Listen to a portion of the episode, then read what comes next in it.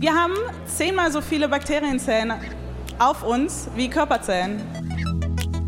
Das ist natürlich in aller Offenheit auch so ein bisschen das Klischee, das Akademikerkind aus Akademikerhaushalt, das in eine akademische Karriere geht. Ne? Aber richtig.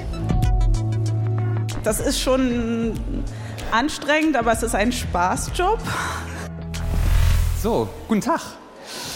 Ich begrüße Sie ganz herzlich zu People of Science. Das erste Mal live vor Publikum. Das fühlt sich schon ein bisschen komisch an, aber wir kriegen das hin. Und ich begrüße ganz herzlich unseren heutigen Gast in diesem Podcast, Theda Bartolomaeus. Hi. Herzlich willkommen. Jetzt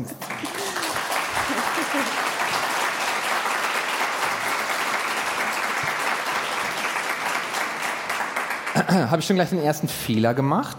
Ja, ich muss natürlich das Intro so einsprechen, wie die Reaktion, wie Redaktion das gerne möchte. Deswegen mache ich das jetzt kurz. Schauen wir mal ganz kurz, habt ihr denn den Einspieler dann auch soweit? Okay, gut, also wir sind jetzt echt, wir machen das jetzt echt fürs Radio, ne? Nicht ganz live, aber fast live. Also, jetzt geht's los. Hallo, mein Name ist Bertolt Meyer.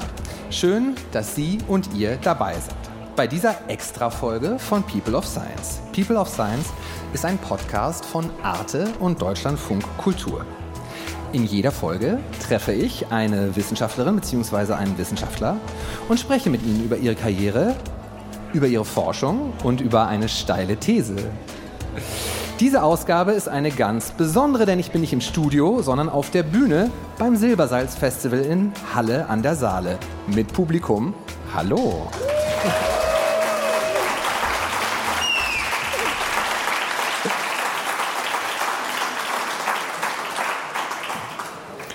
Unser Gast in dieser Folge ist die Lebensmittelchemikerin Theda Bartolomaeus.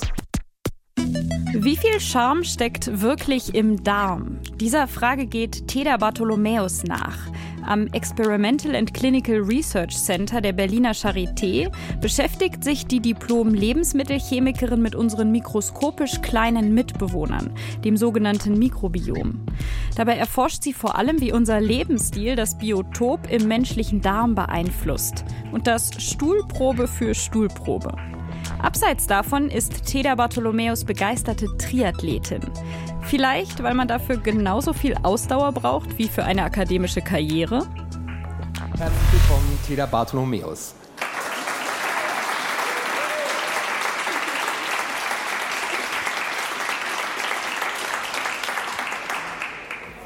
Und wann hast du den letzten Triathlon, wie sagt man, gelaufen, gemacht? Was ist ja das richtige Wort? Ähm, ich würde sagen gemacht, auch wenn das sehr schwach klingt. Ähm... Wann war das? Im Juni, Anfang Juni, äh, dieses Jahr, genau, in Belgien, in Gerardsbergen. Und eine Halbdistanz, also kein Ironman. Also das heißt, man, du läufst nur einundzwanzig Kilometer, fährst wie viel Fahrrad? neunzig. No, was? neunzig. neunzig Kilometer Fahrrad. Und ja. Vorher schwimmt man noch wie viel?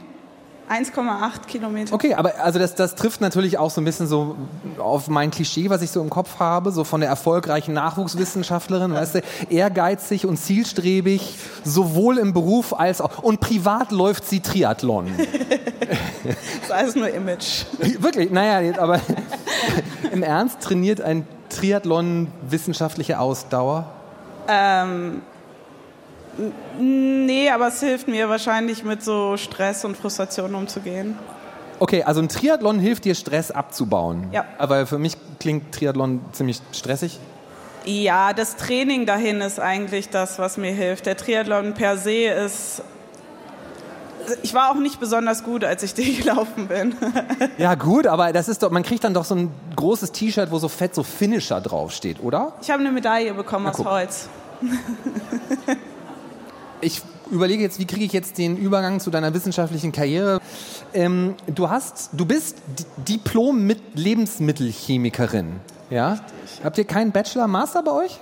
Nee, das ist, äh, das ist noch das alte System in Berlin. Wirklich? Ja.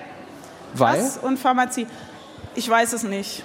Okay. Aber ähm, mir wurde gesagt, Diplom ist eh besser. Ich, das, also ja, weil jetzt kannst du, ne, die, also ne, wenn man nach einem Beruf gefragt wird, kann man sagen, ich bin Diplom Lebensmittelchemikerin. Das ist schön, das ist immerhin schon ein Titel. Stimmt. Ja. Okay, ja, sehr gut. Ähm, und jetzt ähm, hast du deine Doktorarbeit schon abgegeben. Hm? Richtig. Am, warte mal, jetzt muss ich auf meine Unterlagen gucken, Experimental and Clinical Research Center, das die Charité und das Max-Delbrück-Zentrum für molekulare Medizin gemeinsam betreiben, in Berlin-Buch. Habe ich das richtig? Das ist richtig, okay. Ja. Warum noch promovieren? Ähm, wollte ich schon immer. Ah, echt? Ja, und ähm, ich mag es auch super gerne, also immer neue Sachen zu lernen und äh, die in der Wissenschaft zu arbeiten, weil das ist schon anstrengend, aber es ist ein Spaßjob. Ja. Nein, aber für mich macht es mehr Spaß. Ich habe immer das Gefühl, dass das keine richtige Arbeit ist. Also es ist schon richtige Arbeit, aber ich mache was, was mir Spaß macht. Also ich, ich würde sagen, das große Privileg in der Akademie ist, dass man sich einen gewissen Teil der Arbeitszeit mit Sachen beschäftigen kann, die einen wirklich interessieren. Aber aus eigener Erfahrung, je sicherer der Job wird und je weiter man kommt, desto weniger Zeit hat man, sich mit den Sachen zu beschäftigen, die einen wirklich inhaltlich interessieren. Ja, ich bin noch nicht so weit, dass mein Job sicher ist. Ja, sprechen wir mal drüber. Also, ähm, das ist das erste Mal, dass wir bei People of Science eine, eine Doktorandin, äh, also das stimmt ja nun auch nicht, du hast ja schon abgegeben, aber also ne, jemanden, der noch so weit am Anfang einer wissenschaftlichen Laufbahn steht. Und deswegen würde ich gerne Ähm, mit dir doch noch mal ein paar Sätze darüber sprechen, wie das so ist, wenn man versucht, so ernsthaft eine wissenschaftliche Karriere anzustreben und promoviert. Weil ich habe mal ein bisschen geguckt, du bist ja auch auf X, ehemals Twitter. Ja. Ja. Und hin und wieder findet man da einen Post von dir, wo du, wie soll ich sagen, dir auch mal Luft machst äh, darüber, wie stressig so die Zeit als Doktorandin ist. Wie ist denn das Leben als Doktorandin heutzutage? Bei mir ist es jetzt schon ein bisschen länger her. Also ich habe einmal super Glück in meiner Arbeitsgruppe. Da ist, ähm, also da gibt es Leute, die haben es viel, viel schwerer, wo das sehr toxisch sein kann. Das, äh, das Umfeld, in dem sie arbeiten, das habe ich nicht. Aber ähm, natürlich hat man sehr viel Stress. Und ähm, wenn man seinen Doktor anfängt, muss man zumindest an der Charité muss man vorher quasi einen Titel festlegen und sagen, was man machen will. Und das macht bestimmt zu einem gewissen Maße Sinn, aber du kennst das ja auch, Projekte verzögern sich, man hat drei Jahre Zeit oder Projekte, wenn man Anträge schreibt oder so, die sind noch nicht geschrieben worden. Das heißt, man hat, man ist irgendwie festgesetzt auf einem Projekt und das geht nicht los. Und dann, äh, das ist natürlich super stressig. Aber also sag mal, wie, wie, wie bewältigst du deinen Alltag zwischen, zwischen Doktorarbeit, Forschung, Laborschicht, Triathlon, ja. Freunden, Familie, Privatleben? Also zum Glück, oder ich arbeite nicht mehr so viel im Labor. Ich habe ähm, das Glück gehabt, in eine bioinformatische Arbeitsgruppe ähm, reinzukommen, als ich meine Diplomarbeit geschrieben habe und meinen P H D. Fußnote. P H D ist die englischsprachige Bezeichnung für den Doktortitel. Das heißt, ich sitze jetzt sehr viel am Computer und werte Datensätze aus. Und das macht sehr, sehr viel Spaß, weil ähm, erstens kann man sich da die Zeit besser einteilen. Im Labor ist das nicht so, da muss man sich mit anderen organisieren. Und ja, es kann auch frustrierend sein, wenn irgendwas im Labor nicht klappt. Bei den Daten, die Daten sind da, machst du die Auswertung halt neu. Ist egal. Und ja, ich äh, Berlin-Buch ist sehr schön gelegen. Es ist mitten im Wald, das heißt, ich kann in meinen ähm, Pausen bei der Arbeit, gehe ich manchmal laufen. Wirklich? Zum Trainieren, ja. Boah. Ja, es ist sehr also schön. Also es klingt so total ehrgeizig und strukturiert und ja, nach viel Selbstmanagement und so. Ne? So, ich habe mir das so gelegt, dass ich meine Arbeitspausen nutzen kann, um meinen Körper zu stehlen. Und das ist dann auch wieder gut für meine geistige Belastbarkeit. Und so habe ich meine äh. Mittagspause genutzt, um auch so ein bisschen, ja, so, ein bisschen klingt, so klingt es. Das klingt voll schrecklich. Ach. Aber das ist eigentlich nicht so. Ich meine, das Laufen ist cool, dann kann ich ein Hörbuch hören und halt komplett abschalten. Und dann gehe ich zurück. Ich habe eine Dusche in meinem Büro. Also kann ich auch duschen und äh, belästige keinen mit meinem Geruch. Ja, ich sonst, ähm, ich gucke gerne Serien, ich esse sehr gerne ungesundes Essen und ich glaube, das ist so meine Bewältigung. Meine, meine Familie, meine Mutter lebt in Berlin, mein Bruder auch und die besuche ich regelmäßig. Ja, und sonst. äh, hin. Aber ganz kurz mal, ähm, du kommst auch schon so ein bisschen auch aus einer WissenschaftlerInnenfamilie. Ne? Dein Vater ist Biologe, deine Mutter ist Biologin und dein Bruder forscht sogar am selben Institut wie du? Ja. Ist das weird? Ist das, ist das brüderlicher Konkurrenzkampf? Ich habe eine längere Publikationsliste als du, Edge. Da habe ich sowieso schon verloren. Aber ähm, nee, ich finde das eigentlich ganz toll. Ähm, ich habe sogar mehrere Paper mit ihm zusammen. Wirklich? Ja. Und äh, ich arbeite auch gerne mit meinem Bruder zusammen. Ähm, also ich finde es toll, ich weiß nicht, wer er es findet.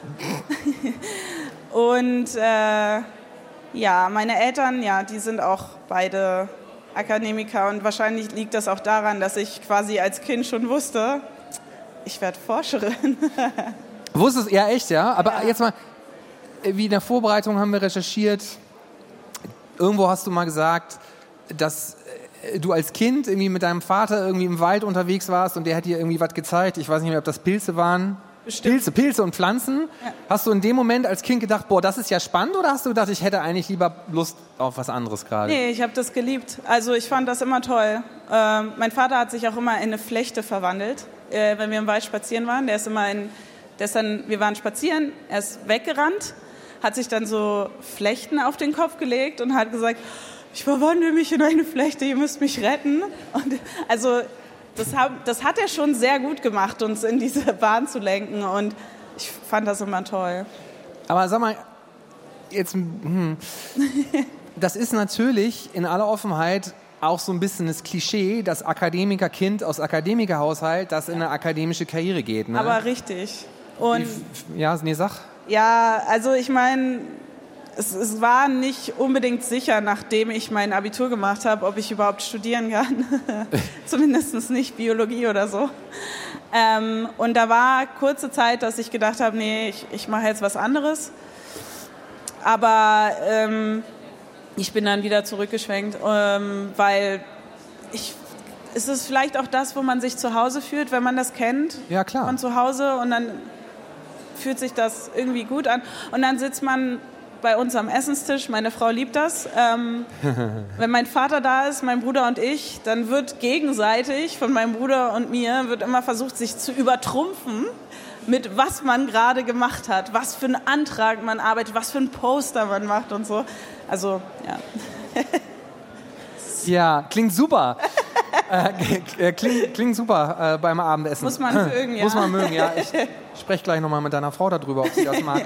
ähm, es interessiert mich mal, was du da eigentlich genau machst äh, an eurem tollen Zentrum in Berlin-Buch. Du forschst zu, habe ich mir aufgeschrieben, zum Mikrobiom im menschlichen Darm. Was machst du da und wie oft sagen Leute zu dir, ah, wie in diesem Buch, Darm mit Charme? Ja, äh, richtig. Also ähm, nicht nur Darm übrigens, auch äh, Lunge und Vagina. Lunge? Ja, Lungenmikrobiom. Okay, erzähl mal, was, was ist das, was macht das, warum ist das interessant, was erforschst du da? Also, mh, das Mikrobiom ist super interessant, weil ähm, das die ganze Zeit mit dem Körper interagiert, im Darm natürlich, äh, hilft es uns beim Verdauen von Ballaststoffen. In der Lunge ähm, fördert es auch die Mukusbildung. Schleim? Richtig. Richtig, den Schleim. Also es ist eigentlich Forschung des Schleimes. Du, du, dein Forschungsfeld ist Schleim. Ja. Und ähm, diese Bakterien, die auf und in uns leben, die sind super interessant, weil die ganz viele Eigenschaften haben. Und ähm, Lunge und Darm, das, also jedes Bakterium und die Bakterienarten haben so ihr Lieblingsfeld, wo sie sich ansiedeln. Also entweder in der Lunge oder im Darm oder in der Vagina. Und je nachdem, wo sie da leben, sind sie perfekt angepasst an die Umgebung. Und unterstützen die Aufrechterhaltung der Umgebung und ja, wir quasi unterstützen die dadurch, dass wir sie versorgen mit Nährstoffen. Okay, das heißt, das Mikrobiom, das ist so der Begriff, Entschuldigung, ich habe ja. wirklich gar keine Ahnung von Biologie, aber Mikrobiom, das ist so der Oberbegriff für diese ganze Kultur von Bakterien in uns, ne? Bakterien, Viren, Archeen und Pilze. Fußnote. Archeen sind einzellige Lebewesen, die oft mit Bakterien verwechselt werden. Beide haben allerdings sehr unterschiedliche D N A- und Stoffwechselprozesse. Außerdem wurden bisher keine krankmachenden Archeen entdeckt. Aber wir gucken uns vor allem die Bakterien an, weil das die größte Population ist. Und ähm, die Methode, also die Methoden sind am besten etabliert für Bakterien. Okay. Und man muss sich auf eine Sache spezialisieren, damit man dann ausstreuen kann. Okay, und worauf hast du dich da spezialisiert? Welches, welches Bakterium interessiert dich? Was macht es und warum findest du das interessant? Eigentlich finde ich kein Bakterium besonders interessant. Aha. Ich finde dieses Zusammenspiel zwischen den Bakterien super interessant. Also wie die sich gegenseitig regulieren. Es ist ja so, die leben in unserem Darm. Da ist natürlich Streit um die Nährstoffe und so. Und die regulieren sich gegeneinander. Ich finde es super spannend, was die Bakterien herstellen. Zum Beispiel sind das Metabolite, wie kurzkettige Fettsäuren, die nicht nur im Darm mit den Bakterien interagieren, sondern die geraten auch in die Blutbahn und interagieren mit unserem Immunsystem. Das heißt, die Bakterien sitzen im Darm, sind, die kommen nicht ins Blut, das wäre schrecklich. Aber sie interagieren über, oh, sie interagieren über Metabolite mit unserem gesamten System. Fußnote. Metabolite ist ein Fachwort und bedeutet ganz einfach Stoffwechselprodukte. Und ich, ich finde das super spannend, weil das so ein Netzwerk ist und wir auch ohne Mikrobiom nicht richtig funktionieren. Da gibt es Studien in Mäusen zu. Und Dieses, dieses ganze Netzwerk und dieses Zusammenspiel, das finde ich einfach super interessant. Richtig aufregend. Ich merke das schon. Aber Entschuldigung, wenn ich da nochmal dranbleibe. Also, warum? Was, was fasziniert dich daran, wie, wie Bakterien sich untereinander vernetzen und auf unseren Körper einwirken? Ich glaube, das ist nicht nur unbedingt der Körper, sondern in allgemein, wo Bakterien überall sind. Die sind ja auch im, in der Umwelt, da haben sie ja auch einen Einfluss auf die Umwelt und auf, auf wie sich zum Beispiel der Boden remineralisiert. Und ähm, dass diese kleinen, mikrokleinen Mikroorganismen, dass sie so einen essentiellen Effekt haben für unsere ganze Welt, nicht nur für uns, sondern auch für unsere Umwelt. Und dass nichts ohne die funktionieren würde, finde ich halt super spannend. Und dass so viele, es so viele Evidenzen jetzt mittlerweile gibt, dass das quasi mit allem im Zusammenhang steht. Und zum Beispiel? Naja, also zum Beispiel gibt es Studien, die zeigen, ein Ungleichgewicht im Darm steht im Zusammenhang mit Bluthochdruck. Oder ein Ungleichgewicht im Darm und ein Reizdarmsyndrom sind sehr, sehr, die korrelieren. Dann Ungleichgewicht in der Vagina, versuchen wir gerade zu untersuchen, wie das in Zusammenhang mit Frühgeburten stehen. Und Ungleichgewicht in der Lunge, das ähm, steht in Zusammenhang mit C O P D. Fußnote. C O P D ist die Abkürzung für chronisch obstruktive Lungenerkrankung. Typische Symptome von C O P D sind anhaltender Husten, übermäßiger Schleim und Atemnot, besonders bei körperlicher Anstrengung. Natürlich, wenn man Infektionen hat, kommt es auch zum Ungleichgewicht. Und dann ist es auch so, dass wenn wir was essen, jetzt wieder zum Darmmikrobiom, wir beeinflussen das ständig. Also es reagiert die ganze Zeit auf uns. Und es ist so komplex, dass man, jetzt kommt's, statistische Methoden dafür braucht, um das auszuwerten. Und diese statistischen Methoden finde ich auch super spannend, auch wenn ich keine Statistikerin bin. Und das meistens viel zu komplex für mich ist. Aber allein die Idee, dass, wenn man sich zum Beispiel angucken möchte, wie das Mikrobiom auf den Bluthochdruck wirkt, würde man ja denken, man guckt sich das Mikrobiom an in Patienten, die Bluthochdruck haben. Und dann kann man ja eins zu eins vergleichen, das sieht so aus, deswegen haben sie Bluthochdruck. Aber das ist nicht so, weil die Patienten zum Beispiel sich unterschiedlich ernähren. Das heißt, dafür muss man korrigieren, wenn man versucht, das zu modeln. Und dann ist es so, dass sie nicht sich noch unterschiedlich ernähren, sondern einer wurde vielleicht per Kaiserschnitt geholt, der andere ist äh, in einem Dorf aufgewachsen, der nächste in der Stadt. Also all diese Faktoren sind, haben Einfluss auf unser Mikrobiom und dieses System auseinanderzudröseln, um wirklich Assoziationen zu finden und zu vorherzusagen, ob wirklich ein Bakterium oder eine, ein Cluster von Bakterien mit etwas im Zusammenhang steht. Mega spannend. Wirklich. Ja. ähm, okay, aber warte mal ganz kurz. Ähm, wir bleiben mal beim Schleim. Ja. Ich habe äh, gelesen äh, bei, von einer Wissenschaftsjournalistin, äh, die heißt Susanne Wedlich, äh, und die hat das Buch vom Schleim geschrieben. Das heißt so, das Buch vom Schleim. Äh, und da steht drin äh, ein schöner Satz, ich zitiere: So eng ist die Kooperation, also zwischen Mikrobiom und Menschen, dass sich kaum mehr klären lässt, ob wir die Mikroben siedeln lassen oder ob sich die Mikroben einen Mehrzeller halten. Ich... Was, wie, wie siehst du das? Wer hält hier wen? Ich denke, die Mikrobo- Mikroben halten sich uns. Uns? Ja. Wirklich? Wir haben zehnmal so viele Bakterienzellen auf uns wie Körperzellen. Wie? Also die Körperzellen haben eine X-Anzahl und wenn man alle Bakterienzellen nimmt, die auf und in uns sind, sind das zehnmal so viele Zellen. Aber... Hä? Aber... Die sind so klein. Die machen nur eins bis drei Prozent unseren Körper, unser Körpergewichts aus. Aber ah, die sind viel kleiner ja, als natürlich. Unsere Zellen. Entschuldigung, das musst du doch dazu sagen. Entschuldigung. Ja, die sind ja auch auf der Haut. Also ich meine, man sieht die nicht, aber wahrscheinlich, wenn in irgendeinem Paralleluniversum oder so, würden wir wahrscheinlich mit kleinen Bobbeln überall rumlaufen, die die Bakterien sind oder so. Also, ja. Okay, und äh, ich habe jetzt schon äh, von dir gelernt, diese... Mikroben interagieren auf extrem komplexe Art und Weise auf der einen Seite mit unserer Umwelt und auf der anderen Seite mit vielen Abläufen in unserem Körper. Blutdruckregulation hast du schon angesprochen. Was noch? Also, was, also kannst du uns noch ein bisschen erzählen, auf welche körperlichen Funktionen das Mikrobiom vor allem Einfluss nimmt? Also natürlich, ähm, der größte Teil des Mikrobioms ist im Darm. Hm. Das heißt, die, die, die, Bakter- also die Mikroorganismen in unserem Darm helfen uns dabei, unser Immunsystem zu trainieren. Ah. Mhm.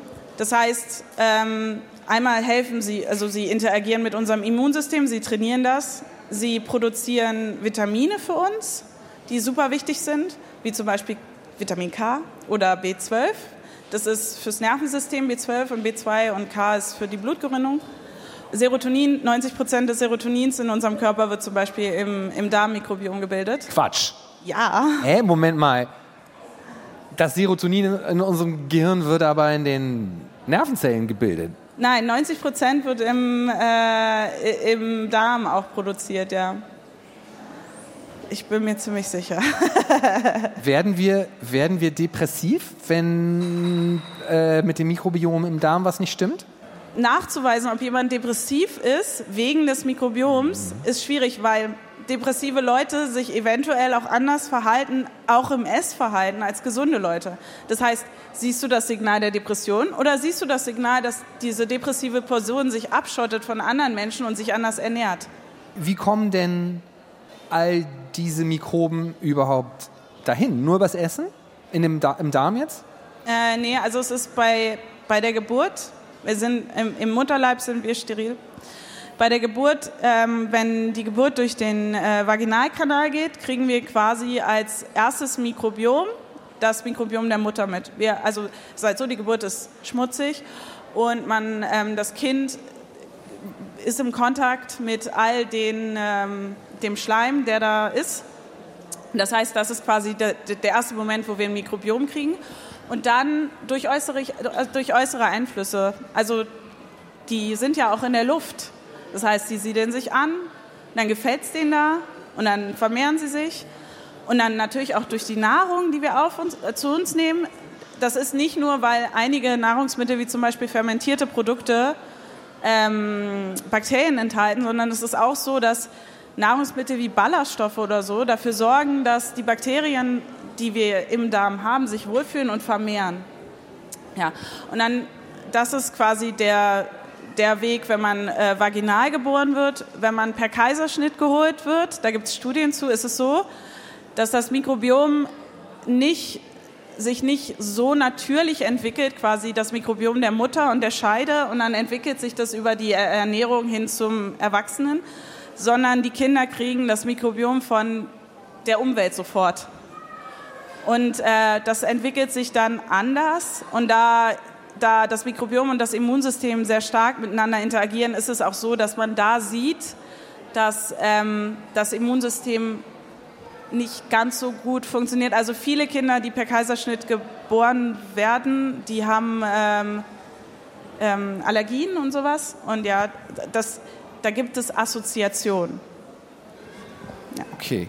Und sag mal, wie sieht denn dann deine Forschung konkret aus? Also ich stelle mir das so ein bisschen schleimig, eklig auch vor, wenn es so um Darmbakterien geht. Also erzähl mal, wie sieht denn so ein Laborversuch bei euch aus? Ich kann mir das überhaupt nicht vorstellen. Ja, ich äh, kann dir von meiner Diplomarbeit erzählen. Ähm, da wollte ich mir angucken, was der Effekt von äh, verschiedenen Sammelmethoden und D N A-Extraktionsmethoden, auf die komme ich gleich, auf, die, auf das Ergebnis einer Mikrobiomanalyse ist. Also es ist so, dass die Standardmethode ist, der Patient gibt eine Stuhlprobe ab, eine frische, und wir tun diese Stuhlprobe sofort auf Trockeneis. Das ist, die, der macht nicht auf Trockeneis, das ist in so einem kleinen Gefäß. Es wird auf Trockeneis gepackt, dann ist quasi die, die bakterielle Community im Stuhl ist fixiert. Und dann wird die D N A daraus extrahiert und äh, wir gucken uns an, wie das ist. Und ähm, in meiner Diplomarbeit habe ich über sechshundert Stuhlproben gesammelt von verschiedenen Patienten, achtundzwanzig verschiedenen Patienten. Selber gesammelt? Ja, also ich habe denen quasi gesagt, wie sie es machen sollen, aber ich habe sie erhalten von jedem Patienten und musste sie dann auch ähm, wieder auftauen und äh, die D N A extrahieren, um ähm, dies zu sequenzieren.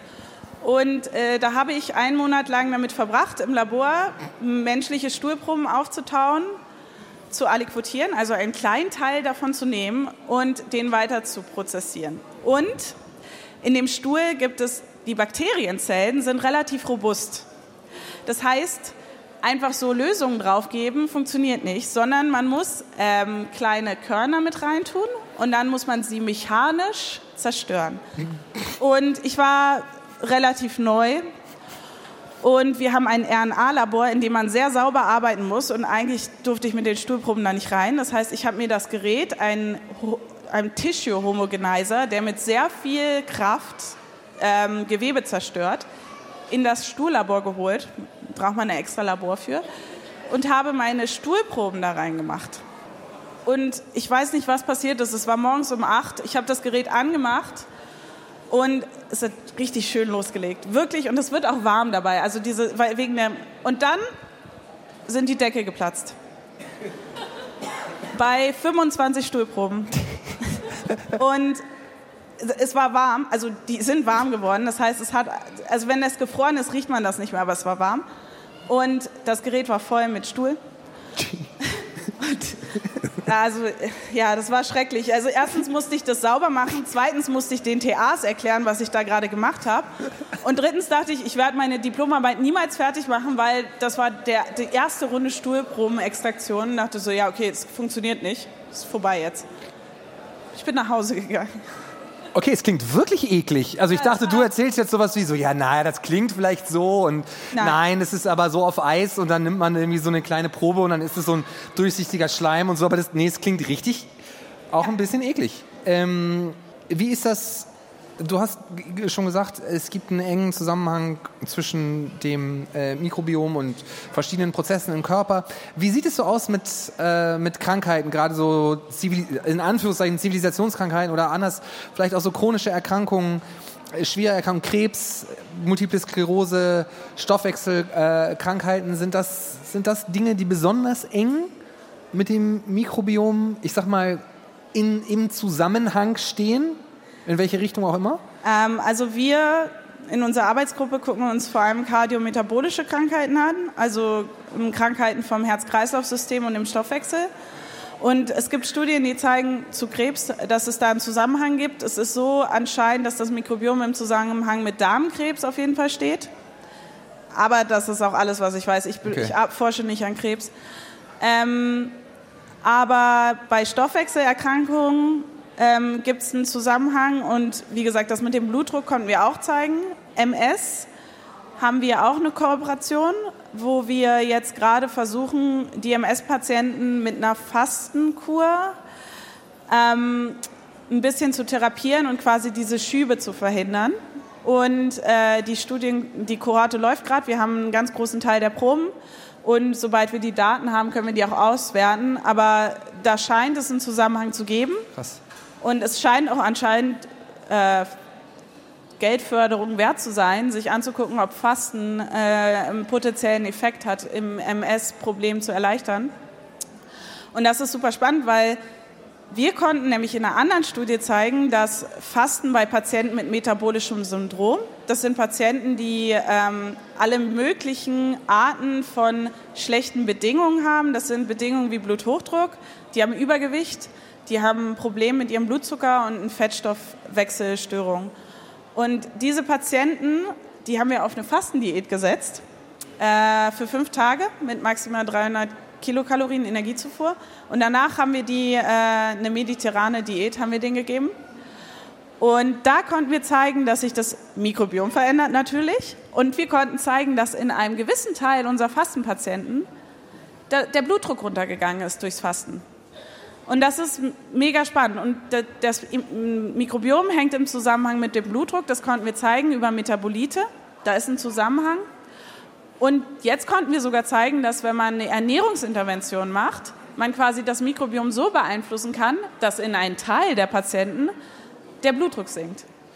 Und welche Rolle spielt dabei der Fleischkonsum, um jetzt mal eine Sache rauszugreifen? Weil wir hatten zum Beispiel schon den Agrar- und Klimaforscher Hermann Lotze-Kampen irgendwie bei uns im Podcast, der auch gesagt hat, ein wesentliches, ein wesentlicher Befund zum Beispiel aus der, aus der Agrar- und Klimaökonomie, ne, hat jetzt nichts mit Medizin zu tun, ist, dass der, das Ausmaß an Fleischkonsum in den westlichen Industrienationen extrem problematisch ist. Wie ist denn das für das, äh, für das Mikrobiom aus also sozusagen Darmperspektive? Äh, ist es so, was man immer wieder hört, so rotes Fleisch extrem schlecht fürs Mikrobiom? Also es gibt, es gibt ähm, Studien, die zeigen Assoziationen zwischen dem Konsum von tierischen Produkten, die L-Carnitin enthalten. Was ist das? Das ist äh, eine, eine Aminosäure im Fleisch. Es gibt es aber auch in, zum geringeren Teil in den pflanzlichen Produkten. Aber die Studien haben sich angeguckt, wie sich der Fleischkonsum aufs Mikrobiom auswirkt. Und die konnten zeigen, dass bei erhöhtem Fleischkonsum das Mikrobiom, ein Teil des Mikrobioms anfängt, Trimethylaminoxid zu produzieren, kurz T M A O. Und dieses T M A O ist ein Metabolit, was in unser Blut geht. Und wenn die Konzentrationen erhöht sind von T M A O, hat das Effekte auf unser Herz-Kreislauf-System. Also ist da, ist da schon eine Assoziation zwischen hohem ähm, tierischen Produktekonsum, erhöhtem T M A O-Level und erhöhtes Risiko an Herz-Kreislauf-Erkrankungen zu erkranken. Aber was wir auch zeigen konnten, und da kommen wir wieder zu diesem komplexen System, ist, dass einige Leute mit hohen Levels an T M A O klarkommen und die entwickeln sowas nicht. Aber andere Leute schon. Okay, es ist wie immer, es ist kompliziert, ja, und es kommt drauf an. Aber sag mal, also was ich jetzt auf jeden Fall mitgenommen habe, ist, dass unsere kleinen oder die sehr vielen Mitbewohner, aber auch klein, habe ich gelernt, ja, klein und sehr, sehr viele äh, Mitbewohner äh, in uns drin. Ähm, wie halten wir, wie halten die, wie halten wir die bei Laune? Wie sieht eine gute Ernährung äh, aus fürs Mikrobiom? Also aus Mikrobiomperspektive? Also die mediterrane Diät, den wir den metabolischen Patienten gegeben haben, die gilt allgemein als super gesund. Das weil heißt? Viel Obst, viel okay. Gemüse, wenig rotes Fleisch, Fisch und Olivenöl und hin und wieder mal ein Glas Rotwein. Ähm, und da konnte man zeigen, dass das quasi nachweislich dafür sorgt, dass das Gleichgewicht im Mikrobiom unterstützt wird. Es schön vielfältig ist das Mikrobiom, also schön viele Bakterien da sind und auch diese Bakterien ganz viele kurzkettige Fettsäuren produzieren, die einen guten Effekt auf unser Immunsystem und den Körper haben. Und äh, was man auch zeigen konnte, ist zum Beispiel in der älteren Population ist es so, dass ähm, im Laufe der Alterung sich das Mikrobiom verändert und die verlieren ihre Vielfalt. Das liegt unter anderem auch daran, dass ältere Leute irgendwann anfangen, sich nicht mehr so gut zu ernähren, eventuell auch wenn sie in, ähm, in Altenheimen sind und so, da ist die Ernährung relativ einseitig. Und was man zeigen konnte, ist, dass wenn man ältere Leute auf mediterrane Diät setzt, dass man diese Vielfalt im Mikrobiom wiederherstellen kann. Okay. Ja, also es ist ziemlich cool. Also es ist formbar eigentlich, ja, ne? Und ja auch eigentlich relativ unkompliziert, ne? Ich ja. muss, also was ich dafür brauche, finde ich ja im Supermarkt. Richtig, besser als Probiotika. Okay, jetzt würde ich aber zu dem Teil in unserem Podcast kommen, der die steile These heißt. Ich habe jetzt so ein bisschen mitgenommen, obwohl du immer von Assoziationen zwischen Mikrobiom auf der einen Seite und den Auswirkungen auf der anderen Seite sprichst, dass eine neuere Erkenntnis schon ist, dass vieles, was in unserem Körper passiert, gerade krankheitsmäßig, vielleicht hin bis zu psychischen Erkrankungen auch kausal beeinflusst wird durchs Mikrobiom. Nicht nur jetzt von dir, aber wenn man auch so anderen sehr, ich würde sagen, medial lautstarken Vertretern der Mikrobiom-Community äh, zuhört, so in Agree to Disagree hatten wir zum Beispiel auch einen Ernährungsmediziner, der gesagt hat, also ganz viele äh, hier Zivilisationskrankheiten kann man eigentlich dadurch therapieren, indem man das Mikrobiom gesund macht, weil das ist die eigentliche Ursache. Und da würde ich jetzt mal auch als Psychologe die These entgegenstellen, wird hier nicht eigentlich auch ganz häufig die Kausalität verdreht? Also ist es nicht eigentlich trivial, dass wenn es uns schlecht geht, dass wenn wir depressiv sind, wenn wir Krebs haben, wenn wir an Multiple Sklerose erkrankt sind, dass sich das natürlich auch auf unseren Darm durchschlägt und dass im Grunde genommen das, was ihr beobachtet, eigentlich bloß, jetzt mal ganz salopp formuliert, sozusagen eine Auswirkung der Probleme ist. Also nicht, dass das Mikrobiom die Gesundheit im Körper beeinflusst, sondern im Gegenteil, dass die Gesundheit des Körpers sich einfach bloß im Zustand des Mikrobioms spiegelt. So, das stelle ich jetzt mal als steile These in den Raum.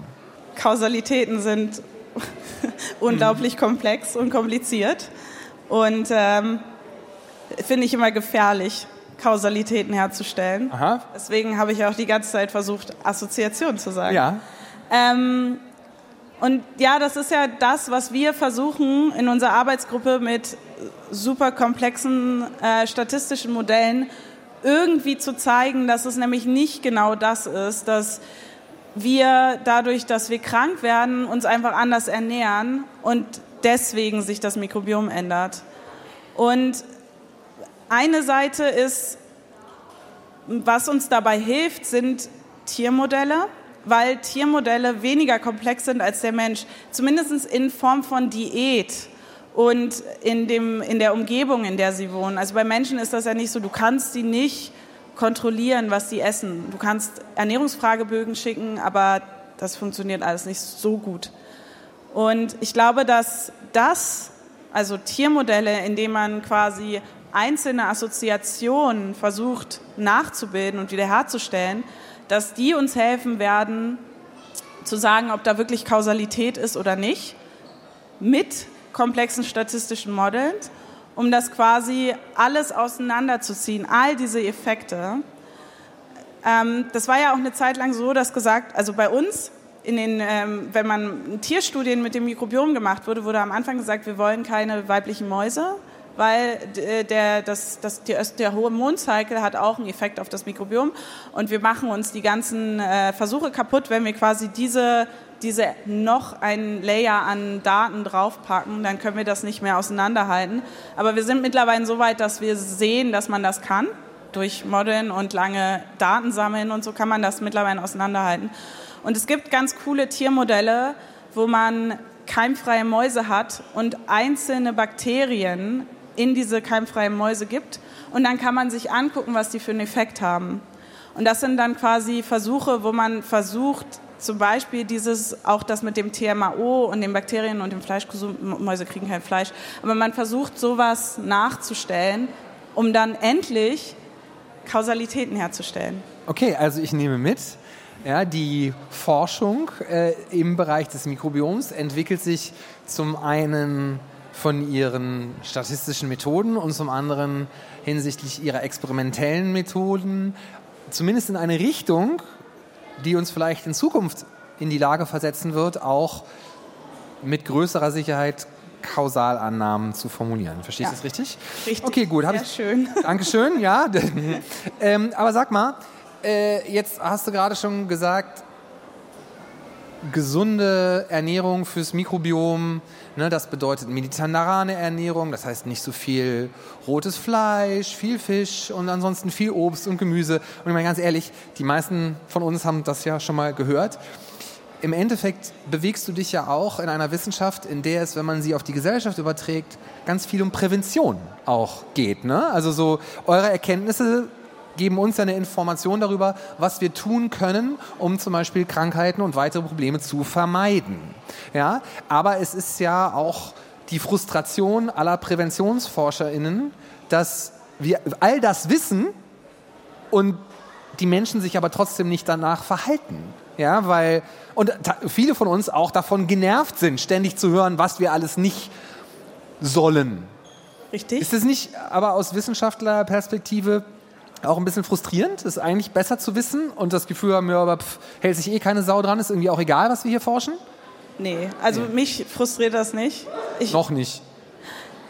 Ich halte mich auch selber nicht daran. Also ich ernähre mich auch nicht gesund oder mediterran oder so. Also ich weiß nicht, ich finde das, ich find das nicht frustrierend. Menschen sind sehr divers und komplex und ich glaube, man kann ihnen nicht vorschreiben, wie sie ihr Leben zu führen hat. Und meistens ist es so, dass wenn dann was passiert, dass es dann heißt, oh, hätte ich nur. Mhm. Aber dann, ja, da kann man ja nicht genervt sein oder böse sein. Das ist, also meiner Meinung nach ist das die Natur des Menschen.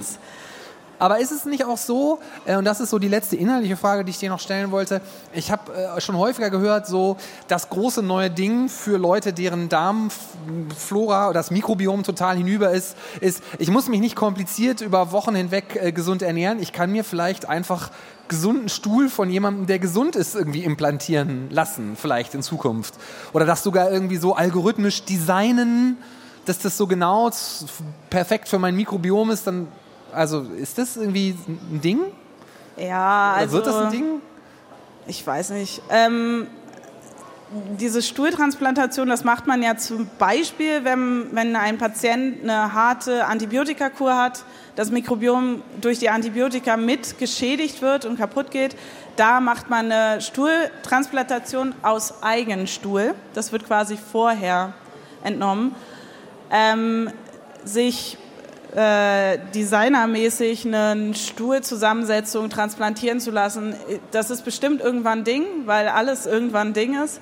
Ob das nachhaltig ist, weiß ich nicht, weil ich, ja, wenn man sich, wenn man sagen will, man lässt sich gesunden Stuhl transplantieren, ernährt sich danach aber weiter super schlecht, dann werden die Mikroorganismen, die quasi gesunde Ernährung die durch gesunde Ernährung trainiert sind oder ein gesundes Umfeld kennen, die werden ja auch, die werden, also die werden aufhören, sich zu vermehren. Und man kommt bestimmt wieder dynamisch zurück zu dem Standpunkt, wo man vorher war.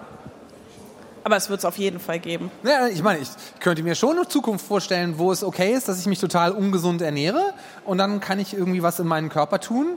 Und das macht dann praktisch von außen technologisch die ganzen schlechten Äh, Konsequenzen der schlechten Ernährung, macht das einfach weg. Das wäre wär doch voll schön, gut. Ne? Ja. Die, Lebensindust- die Lebensmittelindustrie würde es hart feiern. Ja, ich finde das schwierig.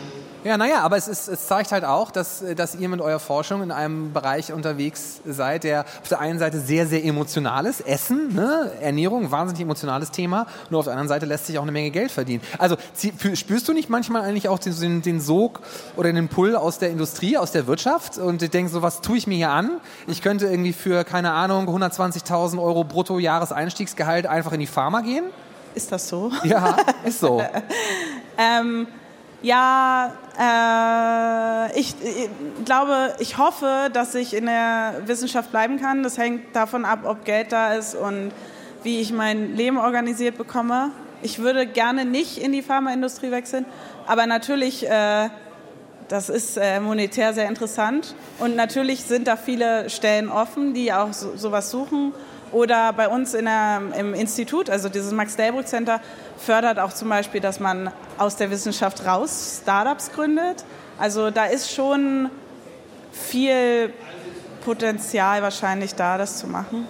Ich habe jetzt mitgenommen, dass man im, mit euren Befunden und überhaupt mit diesem ganzen Forschungsfeld potenziell in Zukunft sehr viel machen kann. Also angefangen von Erkenntnissen über gesunde Ernährung, Prävention, aber eben vielleicht auch ne, irgendwie so eine Chemielösung dafür, dass ich mich in Zukunft weiterhin irgendwie ungesund ernähren kann. Was wäre denn, was wäre denn dein Wunsch, wie mit den wissenschaftlichen Erkenntnissen aus eurem Forschungsfeld in Zukunft umgegangen werden soll?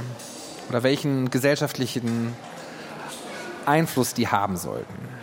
Ich fände es richtig gut, wenn besser kommuniziert wird, dass all das, was man so liest, Fasteninterventionen, macht den Menschen gesund, dass man vielleicht nicht sagt, dass das kausal ist, sondern ein bisschen mehr darauf eingeht, dass das alles Assoziationen sind. Das fände ich sehr gut, weil das doch schon wichtig ist, dass das verstanden wird von den Leuten, weil sonst vermittelt man irgendwie das Falsche. Die Verantwortung von Wissenschaft, aber es ist natürlich auch immer schwierig, weil auf der einen Seite müssen wir, um unsere eigenen Befunde zu legitimieren, auch immer eine tolle Geschichte darüber erzählen. Und es ist natürlich eine tolle ja. Geschichte, aber auf der anderen Seite ein Plädoyer für den verantwortungsvollen Umgang Äh, und nicht eben die Überinterpretation unserer Befunde. Ja. Äh, Theda, vielen Dank äh, für die vielen interessanten Geschichten über Schleim. Ich habe äh, eine Menge gelernt äh, und der Abschlussapplaus gehört alleine dir. Das ist cool.